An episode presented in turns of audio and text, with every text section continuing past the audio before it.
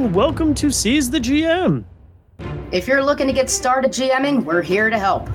And if you're a GM with a few levels under your experience belt, we are here to help you find your prestige class. Let us take you through some common questions, concerns, and the fun challenges that every GM will face. We have our ideas, our opinions, and some might even say answers that we want to share. So pull up a chair, dust off your dice, and let us help you seize the GM.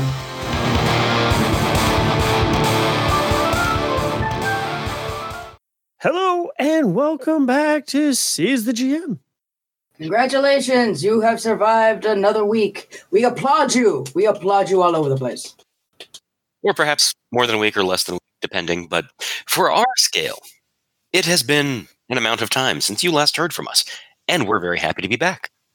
Well, considering, you know, I, I, I bought a lot of Halloween candy, and just in case, and there's a lot left over, and I've been in a candy coma. Bleh. but I, am sorry, I don't care. Like the little mini freaking like Reese Reese pieces. Oh my gosh, you need a handful of those. I we I don't, uh, we're not talking about candy. I, I I I've actually been really good. I didn't buy any extra, and I didn't buy any to begin with, because they had us pretty much on lockdown. I mean, I did too. We did too, but you know, sometimes just in case because sometimes you know kids. So yeah. I didn't buy a lot, but we still had stuff in the freezer. Yeah. And I'm like, okay, I'll have a Reese, and then like I'm gonna have another Reese's, and then I'm like, we're out of Reese's. Uh oh. Yeah. But uh, hey, I, you know, couldn't costume much, so I waltzed around in a in a uh, flying squirrel kigurumi, and I felt Halloweeny just enough. Okay. You know? And I'll be honest, that even though with the whole lockdown, I, I'm loving the fact that so many people on our block they decorated for Halloween, even though they knew that, you know, it, it, you probably couldn't do much, but they they really went out just to give this aura of like spooky, creepy stuff. You know, one yeah. guy had had lights going in in a weird flashing pattern and had spider webs, and another person made it so they depending on where the lights were, you'd have different shadows thrown to give such an, an amazing, perfect Halloween atmosphere, just so we didn't kind of lose the spirit of it. I loved it. I, I love the people where I live. They they want to give an atmosphere for even every holiday. So for Christmas, it's the same feeling. Well, it sounds like you've got a whole lot of life that's in that block of yours that that people can see. Well, not just, and it's not just with the uh, you know given an atmosphere, given a personality to the to the neighborhood. But when you would see people just staring at them, you'd have other like you know tr- walks by and they'd give like the thumbs up to the people and they're like they're bringing out their trash you know letting them know that also that they appreciate that effort that they went into to give that halloween atmosphere i loved it that was my sly low-key attempt to get into our main topic which Sorry, is... i still wanted to brag about my about my neighbors but yeah. Which is actually breathing life into locations. And here's, we're not saying, I know some people might take that as just like, oh my gosh, you know, like the, it's Beauty and the Beast where the furniture's alive. That's it a possibility, but we're talking more of the, you know, like you walk to a place like an old library, you get a feel for it. Well, there's that old adage of location, location, location. And this is not lost on us this time, as we are actually going to talk about using locations in your game. Mm-hmm. Because the, sim- and the simple fact is, all of these games are happening in a world. Your players are somewhere. So, how do you describe to them where there is and, and what makes something memorable? kind of like we talked about NPCs before and ways to really kind of amp up your NPCs to be memorable and, and a, a part of the world. How do you do that with the world itself? Yeah. And the thing is, though, that there's a lot that you can tell a story to your players without them having to talk to a single person. You know, it, it's storytelling to, through environment.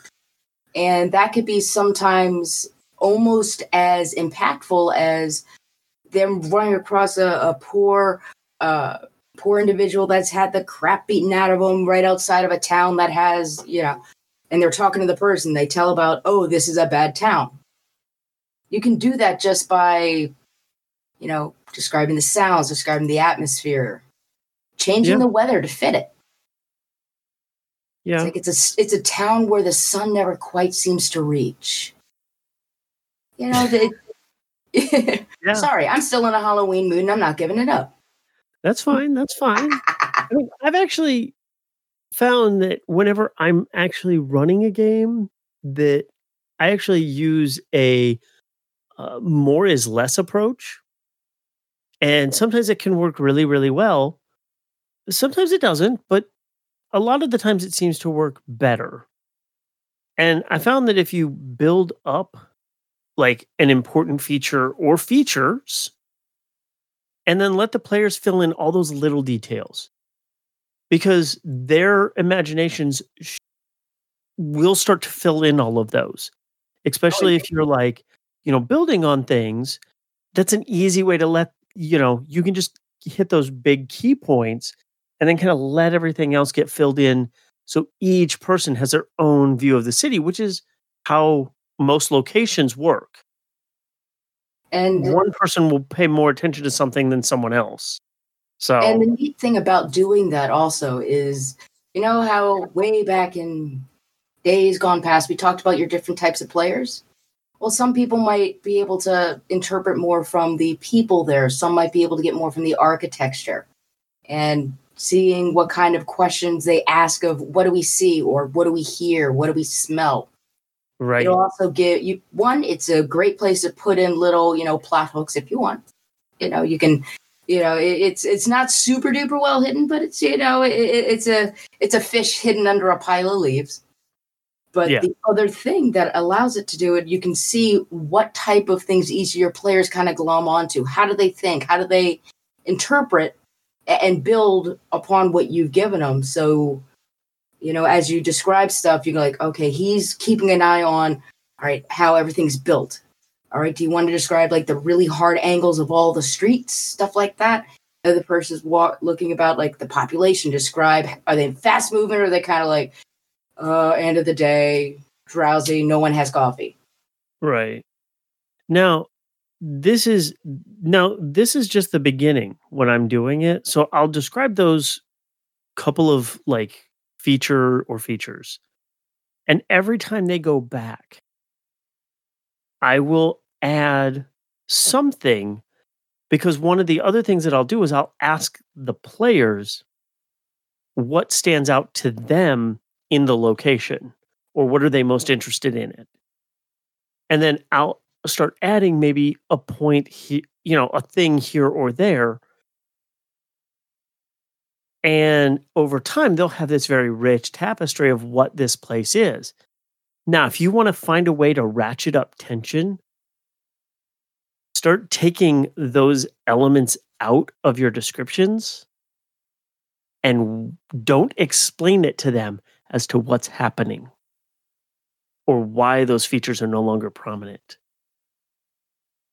And see as you remove them, what kind of questions they ask. You know, well, but that's like- the thing. Like, if you want to run something that's that really r- starts ratcheting up tension in a game, you take a familiar location that they're very well versed in, and you start. Oh yeah, that that's not really there anymore. You know, whatever mm-hmm. that thing is that they're like, oh, I want to go over to the bar.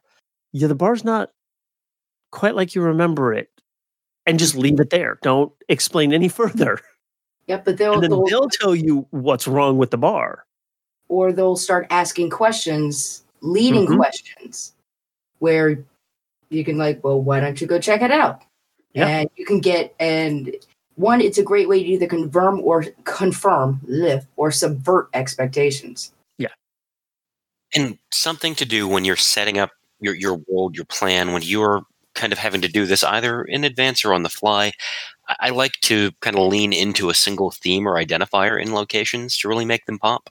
It's okay if there is the capital C creepy location and the capital R rich location where everything revolves around just a single signifier or theme, and it helps you keep it straight in your head. And then you can add on those little bits, like Zen's talking about when players come back, and then like Jules is describing. But you've got that core you can always go back to. So whatever gets added on plays into what you're working with. Yeah. That's actually a really good idea for that. I had never even, I, I mean, I may do it, but I don't think about that when I'm doing it. So that's a that's a good one for especially when you're trying to develop a lot of locations within like a city because cities are so big and the players may not see all of it at once so you know you have you've got some time but if they go into certain areas uh, like you know they run from this location to this location in the city if it's all just another urban sprawl scene, you know, that can get really boring pretty quick. So doing this is a is a slick way to to help build up character of each location. And the other thing I like to do is is kind of tie the location into uh, a person, be it an NPC or a PC. That location can reflect parts of the NPC's personality and get identified with them. If you've got a PC with a particular background or, or interesting facet, you can start kind of using that as a hook to a location. And that is another kind of, I think, easy way to jumpstart describing something. Yeah. Yeah. okay, you want me for that one? Go ahead. But no, yeah, that that is that's a great way to to do it too because some it's almost like that uh those pictures of like, you know, this is the dog and here's the owner, you know, and you can kind of tie how they tie those together and you can use a person and a location kind of in the same way like not necessarily like exactly how they look but you know give a feel for what is based off of the person that's you know tied to it. That's another mm-hmm. good one. Mm-hmm. I like it. Yeah. So, what do you use those locations for? I mean, when you're trying to do this and, and we're talking about breathing life into them and making them kind of pop for players and for your worlds, what do you think about the locations used when you're kind of setting this all together? Well, you first. You first. Go ahead. All right. Uh, for starters, the thing is, you know, when you're trying to get everyone on the initial buy-in, you know, it's like you describe almost kind of what they'd expect, but as events happen, as the world turns around around the party, around the town, and everything is like nothing is static. So certain things change. There's a party. There's a festival there there's been a funeral and everyone's mourning you've got to make the the it's not just okay it's a generic town a and it's the same thing it, it's not like like pleasantville you know it's like there's different things that'll happen that'll change it a little bit and it kind of gives the players in a way to kind of buy into that this isn't a static place you know there's a flood sometimes or there's been a drought or you know, there's been a new baby born, stuff like that. You know, no, so you like that totally works. Mm-hmm. And then you, you build the world and have it breathe and move. It's just like what's happened in your town. Like, has there been an arrest? Has there been an accident? Has there been a, a new roadway that you know just went live and all the construction's finally gone? You can use that a lot in cyberpunk games too. It's just like road work is the bane of everyone's existence. How about you, Zen? No.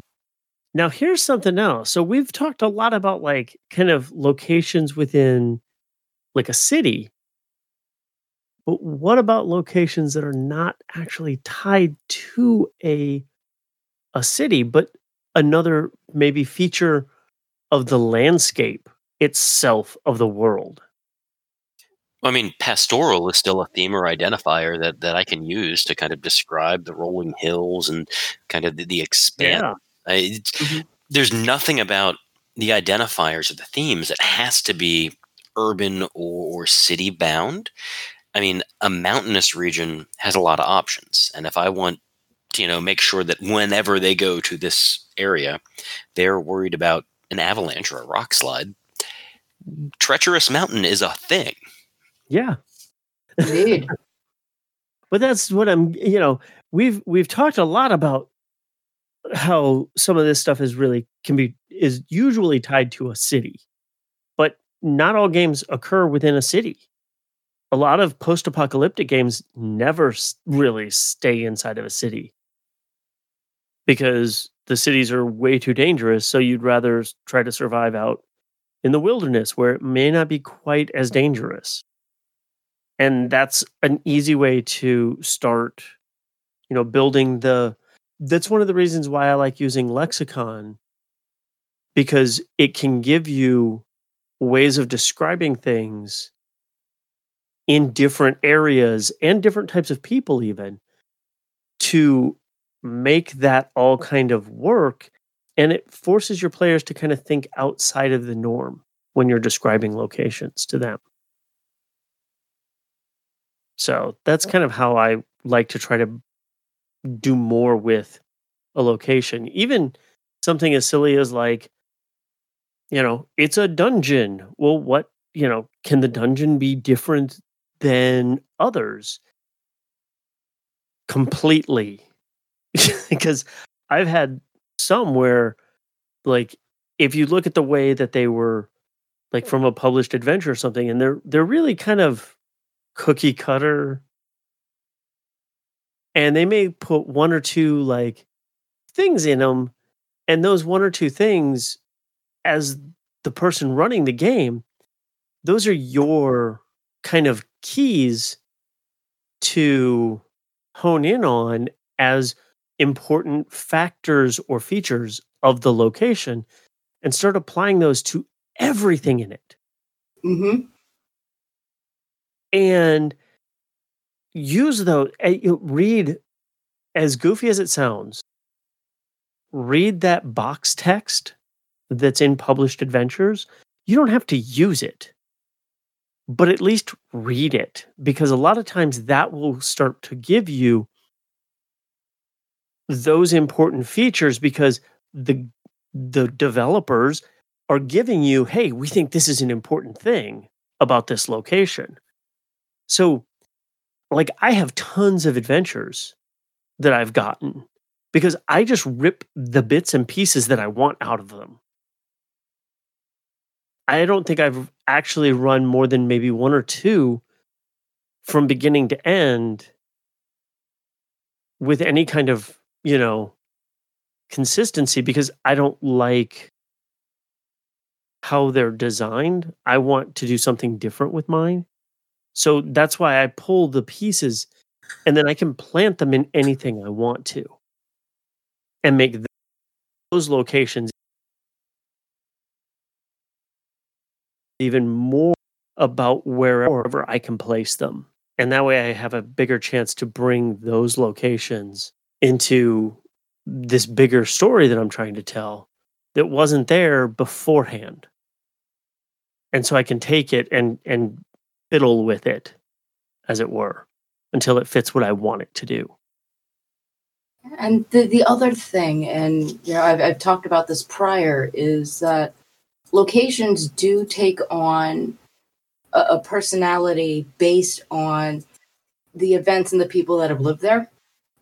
So if you're wanting to kind of change something that, you know, already has like a personality and a feel and a life to it, have an event there, uh, cause and and have the players, you know, nearby or around when that event hits.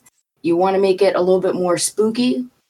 All right, you could you could have like an unexplained uh, event, or if if you want to make it more sour and dour, uh, you could take it was hit by raiders or, you know, something, something other than the kind of similar, I, I guess. You know, so yeah, because as people experience things, they assign a personality and assign uh, attributes, almost personality traits to that location.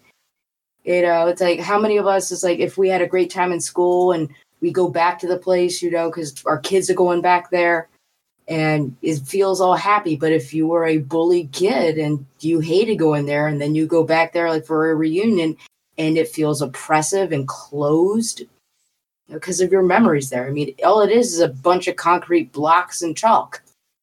Yeah, well, I think yeah. I think that's a great topic for the next time we cover locations about how to kind of use those the, those ideas and histories to change the emotional weight and, and, how it can change in a campaign while you're playing. And so I, I, think that's I think that's its own topic that we can get into. But what mm-hmm. I really want to do is hear from our listeners about some of their favorite locations and games, either that they played or that they ran. And so you know the drill. Find us on social media. Let us know what your favorite location in a game you've played in or run happens to be. Let us know if it was tied to a person, if it had a theme. Let us know what about it kept your attention and made it spring off the page or the table. In the meantime, like, rate, review, all of the jazz that's required in the social media age before we transition to our next topic which is our lovely, lovely blocks. System neutral pieces that can be worked into an ongoing game or inspiration for your next big game event. Okay. So, I choose Garde manger. Frank's fresh fruit. Mm, what's the best way to use this space? What can you see filling this, this empty storefront? A longtime anchor of the neighborhood, Frank's Fresh Fruit had been a little run down, but provided not only groceries and a selection beyond a bodega's offerings, but a real place, a third space, for neighbors to see each other and talk. Frank never had any children, and his slow decline was something nobody talked about. When he died, an entire community wept. The slightly rusted awning above the door soon overlooked a bed of flowers and remembrances. Frank seemed prepared for this passing. Uh, the will had provisions for what to do with whatever provisions were left in the store. That store provided for a block party nearly a awake to see him off. The mayor issued a proclamation honoring small businesses like Frank's and extolling the character of unique neighborhoods of the city. And you ended up in Frank's will. Why? You have the deed and you have the keys. The door still squeaks a little when you open it, begging for oil. As you stand in the middle of the emptied store, you hear another creak. But it didn't come from the door. Oh. Uh, impressive, sir. Impressive. I like it. A lot of ways to use this, a lot of possible places it goes, but it's also about a place since we're talking about that today. And I hope all of you can kind of see in your head uh, an image of this place and, and maybe that'll help inspire you using our suggestions today. But in the meantime, Jules, what you got? All right. Nearly a decade has passed since the research experiment began. A PhD student at the University of Hawaii submitted a thesis topic to understand the nature and the intelligence and the communication methodology of various species of octopi. The thesis topic was approved and a research team was formed. The researchers injected many species of octopi with the latest and greatest nanotechnology.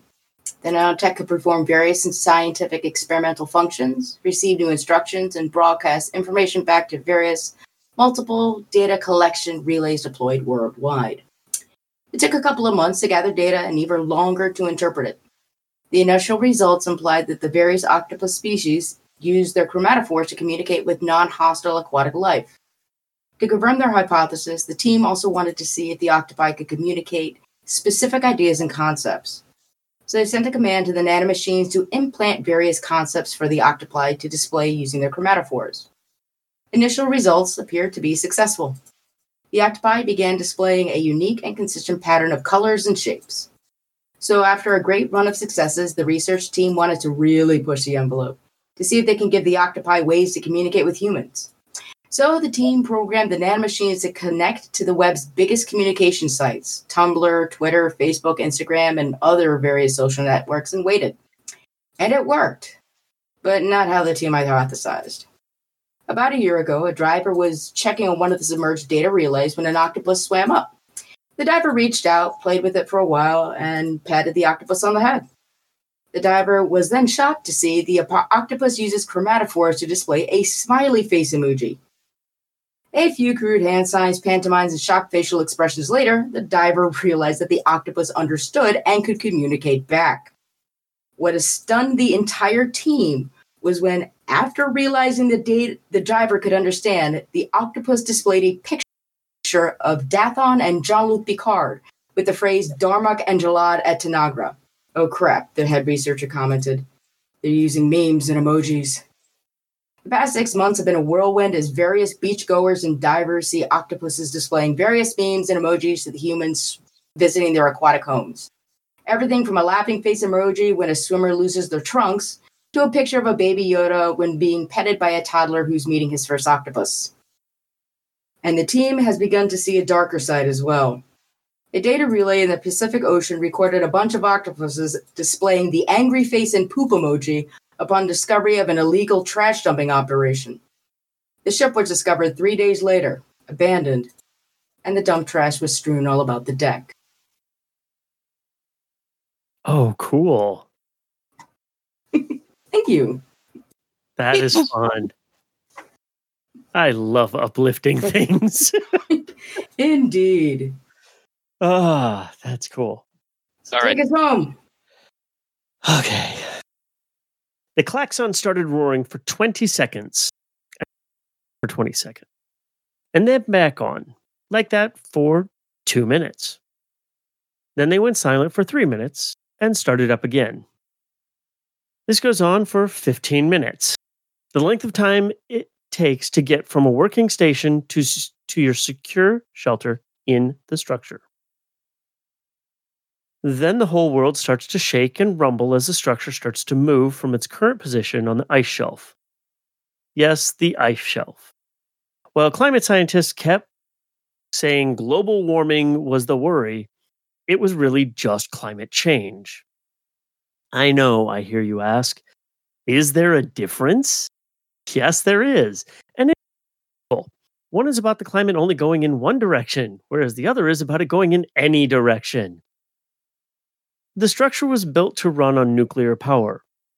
It needs to move, though, from time to time as the shell starts to get thin from the heat. This place is just one of a few such places, and we call this one New Detroit.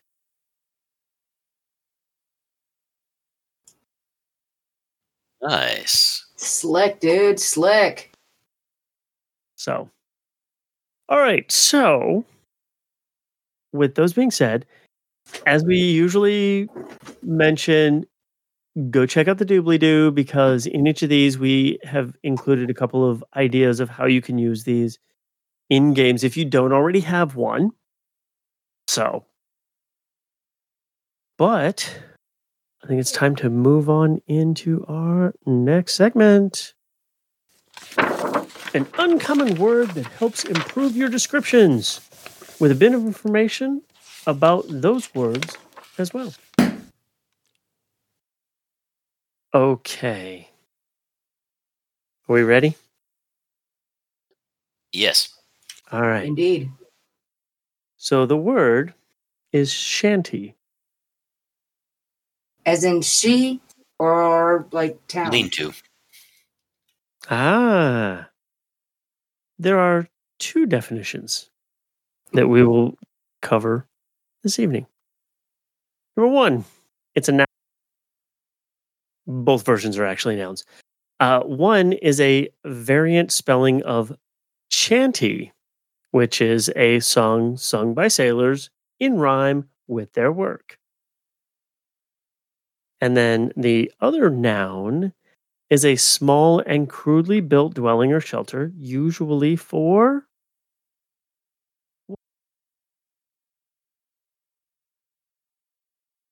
Usually So- for who?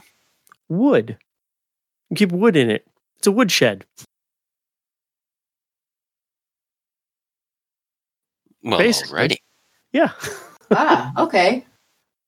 And there's there's ah there, there's like when shanty, you, you always kind of think there's a oh it actually fits very well with our topic. It, there's Mhm. a kind of like a feel and emotion that kind of goes with it.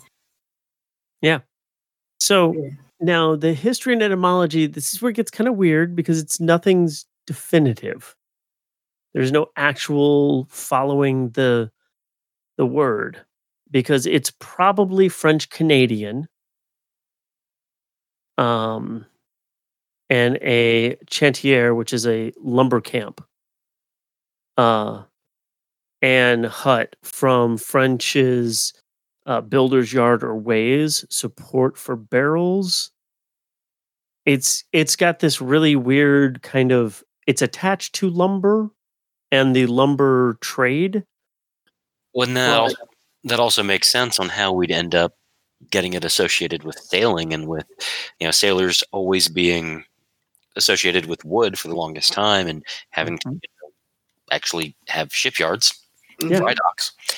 So yeah, that's that's fun. Yeah. and it's, it's a strange one um and its first known use is 1820 That oh and that that's pretty recent for Yeah. compared to a lot of the etymology of a lot of our other words. yeah and the lookup popularity is the bottom 40% of words so it's down there but uh yeah it's a it was a when i when i first looked it up i'm like i know this word and then i'm like wait a second there's this whole other really cool part that i didn't know about so Yeah. so That's, yeah That's kind of awesome. yep it made me happy makes all of us happy. I think it's cool. Yeah. All right. Well, let's go ahead and you know we have done. Uh, I think this is going to be we're going to hit our closing remarks here, and then we are going to get out of here. Jules, what you got? All right. Um, I've been doing, I've been doing way, way too much video gaming, and well, I, I'm picking. Well, Halloween time, I was playing a lot of Darkest Dungeon, and it is probably one of the coolest ways of playing a a eldritch horror game because as you move your party through the dungeons, not only do you have to worry about damage and monsters and you know being woken from the sleep, you also have to worry about stress and giving your guys an affliction or disease. You know, and it's it's beautifully done. But the thing that I'm bringing it up now is just I realized how amazing. There's an amazing mod community for Darkest Dungeon. They have extra um, uh, what do you call they they have like extra dungeons you can go to extra areas uh, they've made different uh, types of characters um, that you could bring in uh, one of them is called the sisters which is like a it's a dual like it's one body two spirits and you the and you control which which the sister the warrior the scholars in, in charge and it's just and it's beautifully done and i just recently found out that darkest dungeon 2 is in development and should be coming out sometime early next year. Oh, cool. And it's and the nice thing about it, it is actually a from what I understand, you don't have to play the first one to understand the second one, but the second one is building off of you know the Hamlet in the first one. So you know, Oh. if if you're a good time for the not like the jump scare spook, although sometimes you do get jump scared because they come out of nowhere. Uh, some of the monsters, but you know you get to feel that just you know the the stress with the with the stress mechanic you actually feel stressed when you know when your party gets stressed and you're like oh gosh are they going to go you know like uh, get the negative affliction which happens more often or the positive? So Okay, try. I think you guys will enjoy it. That's cool. hmm Well, I'm gonna go ahead. I have I have a double. Oh, you cheated. I did because I only put one in there, but I have a double. And one of them is uh, the the main one I'm going to talk about. I want to talk about is uh, Doom Patrol. For those who have not seen it, I'm not going to give you really any spoilers here, but it is a great example of supers that are not really super. What, like anti-hero kind of a thing? No, they're like the B or C, maybe even D list heroes. They're not heroes. They're just people with powers. And not all of their powers are useful. They're just there. And the characters are what are really cool about this show. Also, because it's great that you get to see Brandon Fraser acting again. Because Brendan Fraser. Yes. And he is amazing. And I want to see more of him back acting. So it is amazing to see him. He plays um the brain in a in a body. It's a robot basically with a with his brain. Oh, that Man. Huh? Robot Man. Yeah. And it's it's dark and creepy but still really good. And yeah i just ugh, it's it's been really fun to watch. And the second one for those of you who follow the Seize the GM twitter you'll see that my wife said are we getting this this being the video game Cthulhu Saves Christmas. Ooh, two Eldritch things. Well, the funny part is is that this one is not Eldritch. It is it is a JRPG where you're running around as Cthulhu who has lost most of his powers and you're slowly getting them back as you take on the people who have kidnapped Santa and are sending out anti-presents It sounds like Cthulhu saves the world in silliness. it is it is ridiculous and it is fun and it is totally fourth wall breaking throughout the whole thing. Like it knows it's a video game and it's playing on the fact that it's a video game. What system's it out on? Uh I think it's on the Switch and I maybe on Steam. Um but it is I know it's on Switch cuz that's what I've got it for. Um and it was only like $10 on Switch. So if it's on Steam, it's not going to be that much. Awesome. But it was a lot of fun. Uh, I will check and see if it's on Steam or not, and I will put that link for all of the systems that it's on. If it's on a bunch of different ones. Hooray. So, all right, Gardner Moje, what you got? Naps. Gnats? Naps. Oh, Sleep. nap. As in what the cat's doing on your keyboard, right? Uh, lap, but yes. Uh, life's busy and hectic. Stress from events small and large is adding up, and, and self care is a good idea, especially ahead of this upcoming, likely unique holiday season. Find some time for extra sleep and to shut your brain down and try to get an extra nap or two in because you probably have not had as much good sleep as is recommended. That is most likely true. Darn Skippy. And then before I forget, one, I just checked, it is on Steam and it's by Zeboyd, the guys that actually did Cthulhu Saves the World. Yeah. It's the same developer. Yeah. And it is hilarious. yeah, it is. It's on Steam. It's on uh, PS5. It is on uh, Switch. Yeah, it's it's fun. Definitely need to to go check it out. But naps are super important. I agree. Oh, heck yes. and and I wish I had more time to sleep, but I don't. Though, since we're wrapping up, I might as soon as we're done here, I might go and take a nap for Uh, about get seven up. hours. Oh, so, yeah. Thanks for listening. We hope you enjoyed our discussion and the extra parts that we think are an added value here at Seize the GM. And so, until next time, Have fun. Keep playing games. and roll some dice. Dice. you gotta stop doing that. Nope. thanks for checking in. It was a blast sharing our thoughts and ideas on our topic. We hope that you had a great time with us and can hardly wait to share the next show. In the meantime, let us know how you handle this topic in your own games. You can find us on most social media platforms, especially Twitter, Facebook, and Instagram. And if you want to follow us, search for Seize the GM. And if you just want to follow one of us, search for our names on the social media platform of your choice, or go to seizethegm.com for convenient links.